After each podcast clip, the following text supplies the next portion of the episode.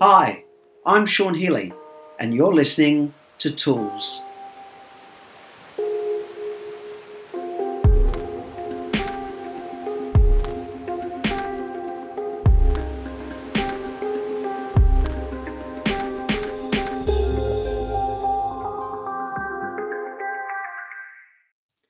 Hi everyone, Sean Healy, NLP trainer and change agent here, and welcome to episode 84 of Sean Healy Tools, a podcast designed for supporting entrepreneurial couples, people in business partnership, and anyone looking for more tips, tools, and strategies to add to the quality of your life. So, welcome to episode 84 entitled Looking at Affairs Part 3. This is obviously the uh, final episode of a three part series there's so much um, around the whole field of affairs, so I certainly haven't been able to cover it all in the three episodes, but I hope that these episodes have, have helped and given you a bit of guidelines and uh, around, I think, an area in our society that we need to be looking at more deeply, we need to be addressing in a different way and offering better support um, uh, across the board for being able to bounce back and recover from something that happens a lot. So, in this particular episode, looking at uh, Affairs Part 3, uh, mostly my focus on in this episode will be well, what do we do if um, what we dread comes to uh, be part of our relationship reality? Um, so, in, in part two, we looked a little bit about some of the red flags, some of the warning signs. You know, if our partner suddenly changes a whole cluster of behaviors, um, all at once, that is not necessarily an indicator of that they're having an affair, but it's probably an indicator that something is going on for them, and we need to check in um, at very least. You know, if all of a sudden they've lost a lot of weight, they've changed their dress style, they're spending a lot more time at work or purporting to. Um, you know, a, a big tell sometimes is when our partners stop nitpicking and criticizing us paradoxically, because that can mean a couple of things. You know, when we're in relationship with someone and we're very attached to what they do and say and how they show up in the world because we feel that that's a reflection on us. Um, in reality, it isn't. Um, each human being's their own set of behaviours, but when we're a bit enmeshed and, and attached to what our partner does and says in public, and, and all of a sudden we're stopping um, uh, criticising or correcting our partner for, for the things that we think they're doing less than ideal, this sometimes can can mean that you know we've checked out, or um, I you know I'm not nitpicking and poking and over examining your behavior because I don't want you to be over examining mine um, because you know that that might then expose um, some of the things that I'm doing, such as you know seeing somebody else on the side. So, but but like I said, one behavioural change is not necessarily we really are looking for a cluster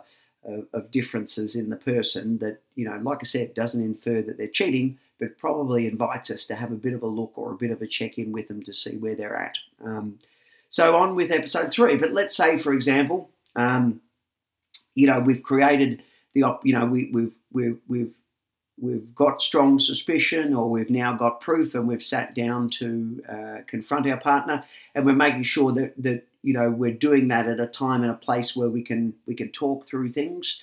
Um, uh, then what happens if our greatest fear is discovered? Um, then th- there's a number of ways in, in, which we can look at that particular process um, because we are going to have potentially short-term devastation and chaos.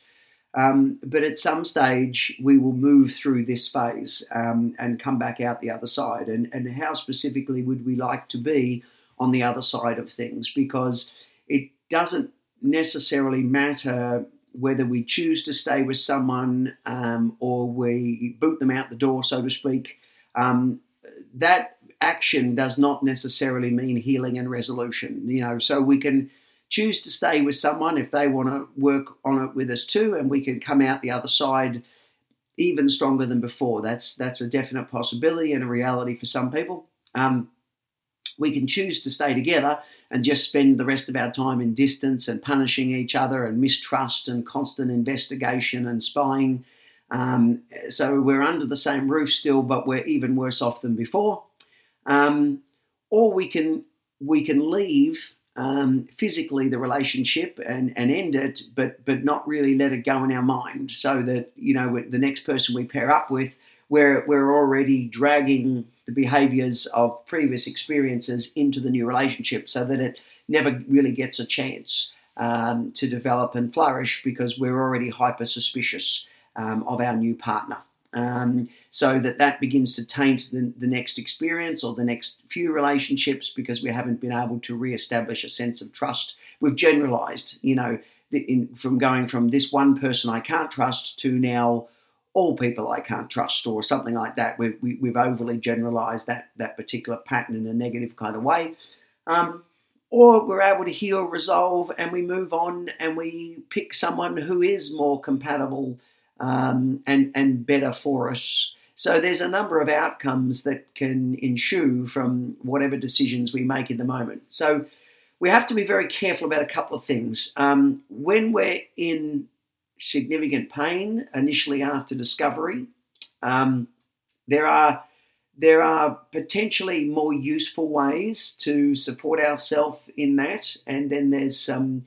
Even though we've got an intention to re-establish trust and to heal, there are ways we can go about that that actually take us in the other direction.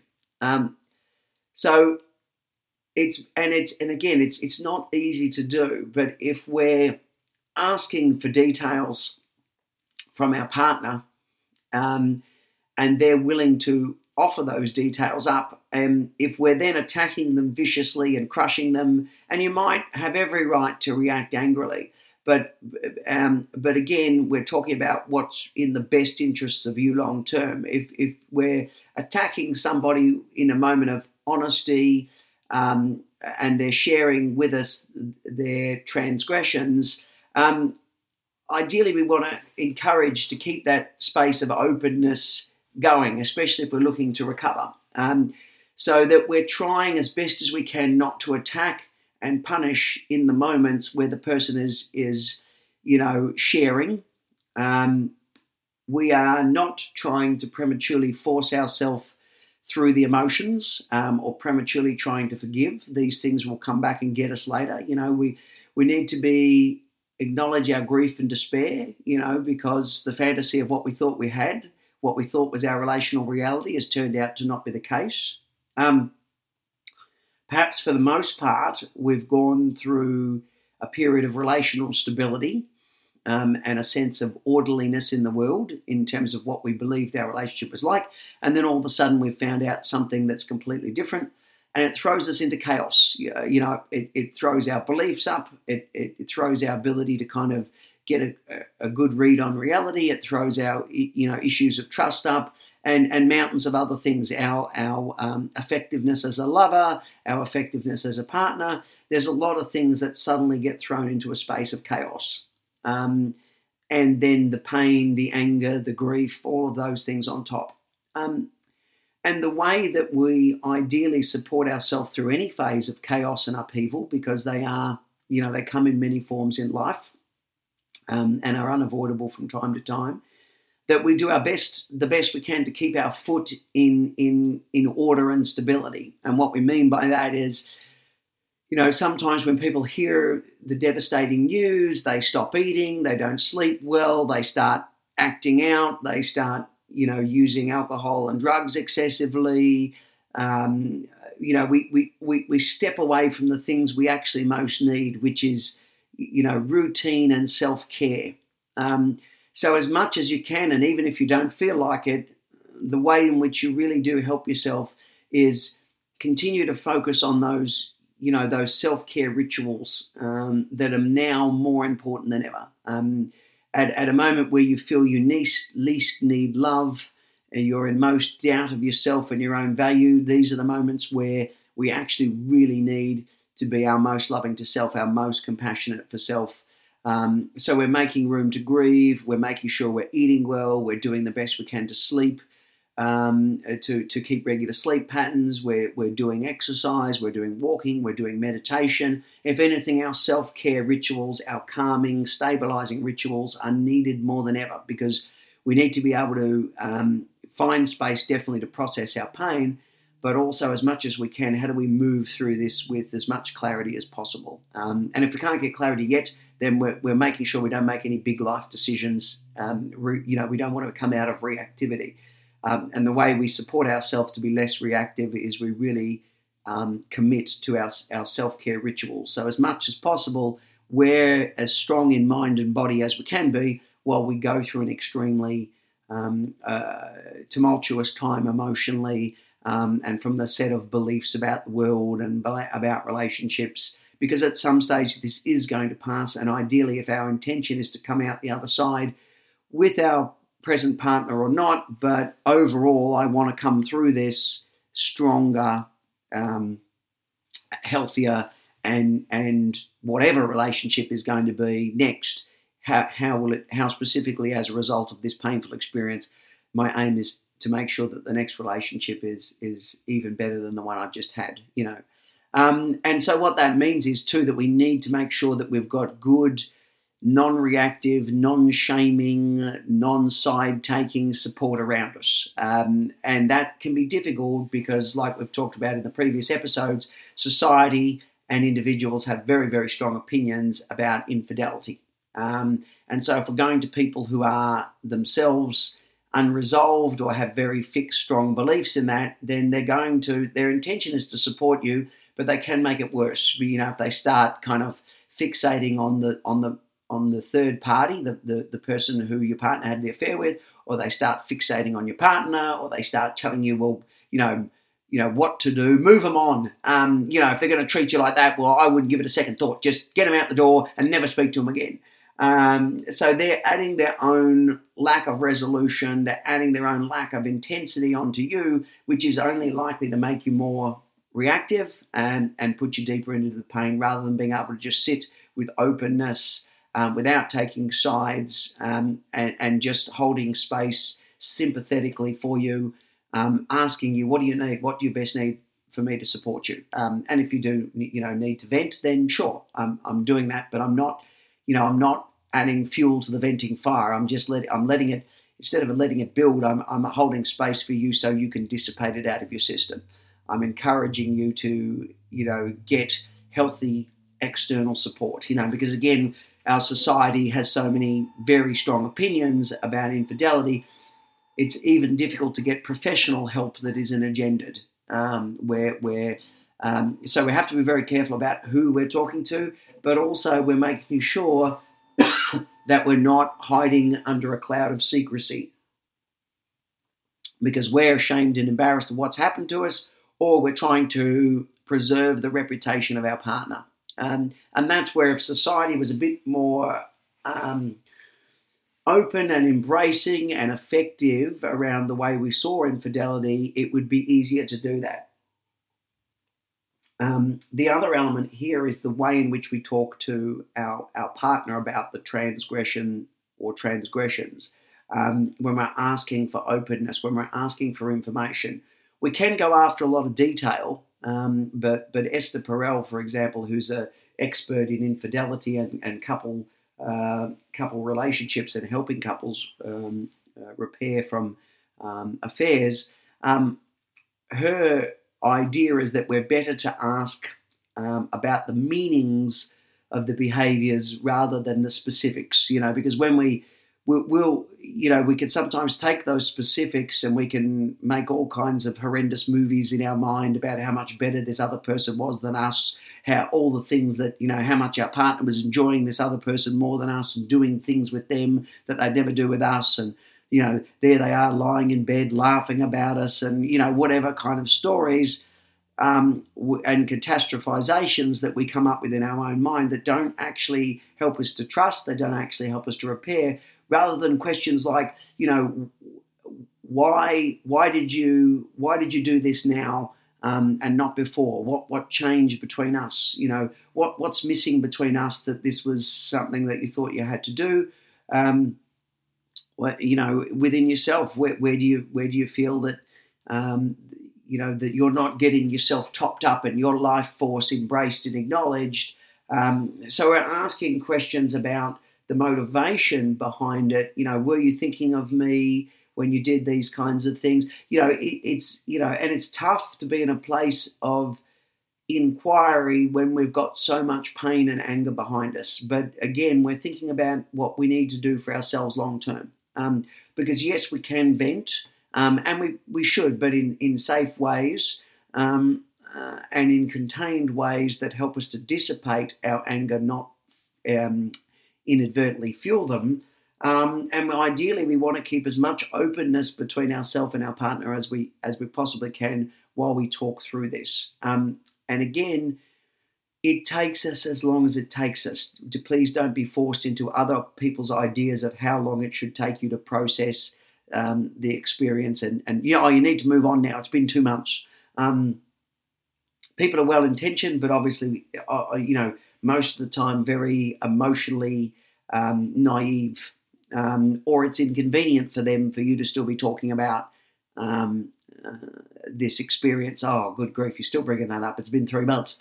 Um, so we're making sure that we're finding people who can hold space for us over a period of time, who have no attachment to. They're not helping us to wind ourselves up more and and um, uh, you know ineffectually process our emotions, but people who can hold space in safe, non-shaming ways and, and let us work our way through that. Um, and again, the other element, if we're on the side of the transgressor, um, the, the, the challenge for the transgressor is to be the one who's responsible. Again, um, Esther Perel's directives here that I think are very good.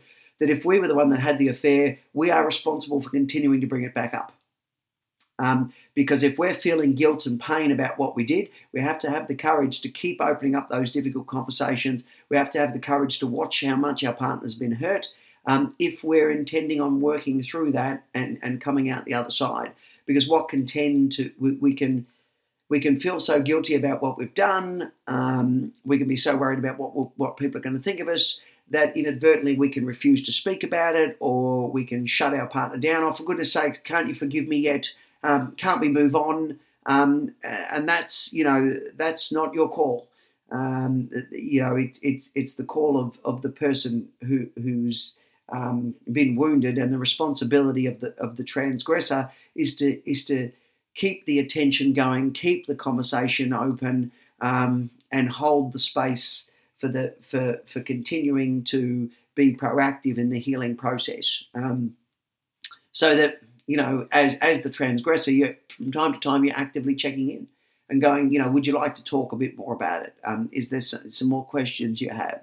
Um, you, you, know, and, and we have to have the courage to um, be able to sit in the consequences of our choices, um, both in terms of what that's going to bring up for us emotionally and what that's going to bring up for our partner. But if we're not unable to do that, if we want to just shut it down and block it all out, it's going to come back and bite us later down the track. So it's a complex, complex issue with lots and lots of emotion behind it. Um, and insofar as we're able we're setting the intention to be able to when it, when or if th- this um, experience arrives in our relationship, you know, how do we move through it in a way that on the other side we are better for the experience rather than wounded or it taints every relational experience going forward.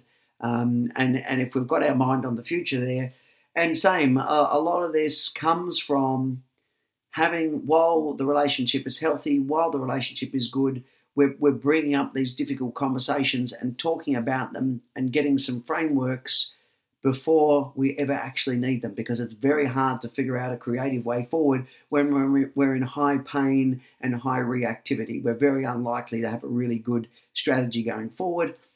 Um, compared to if we've had a discussion and we've got some framework you know, while the relationship is healthy, I remember with an ex partner, you know, we had a plan for what would happen and how would we behave if our relationship didn't go the distance. Um, and when that did happen, that that um, uh, we, we we simply just you know the romance died and we, we became friends. So it wasn't a you know an, an extremely overly reactive ending. It still had moments of flare up, but we'd already had the conversation about what what specifically we would do if we got to a point. Um, so that made it a lot easier.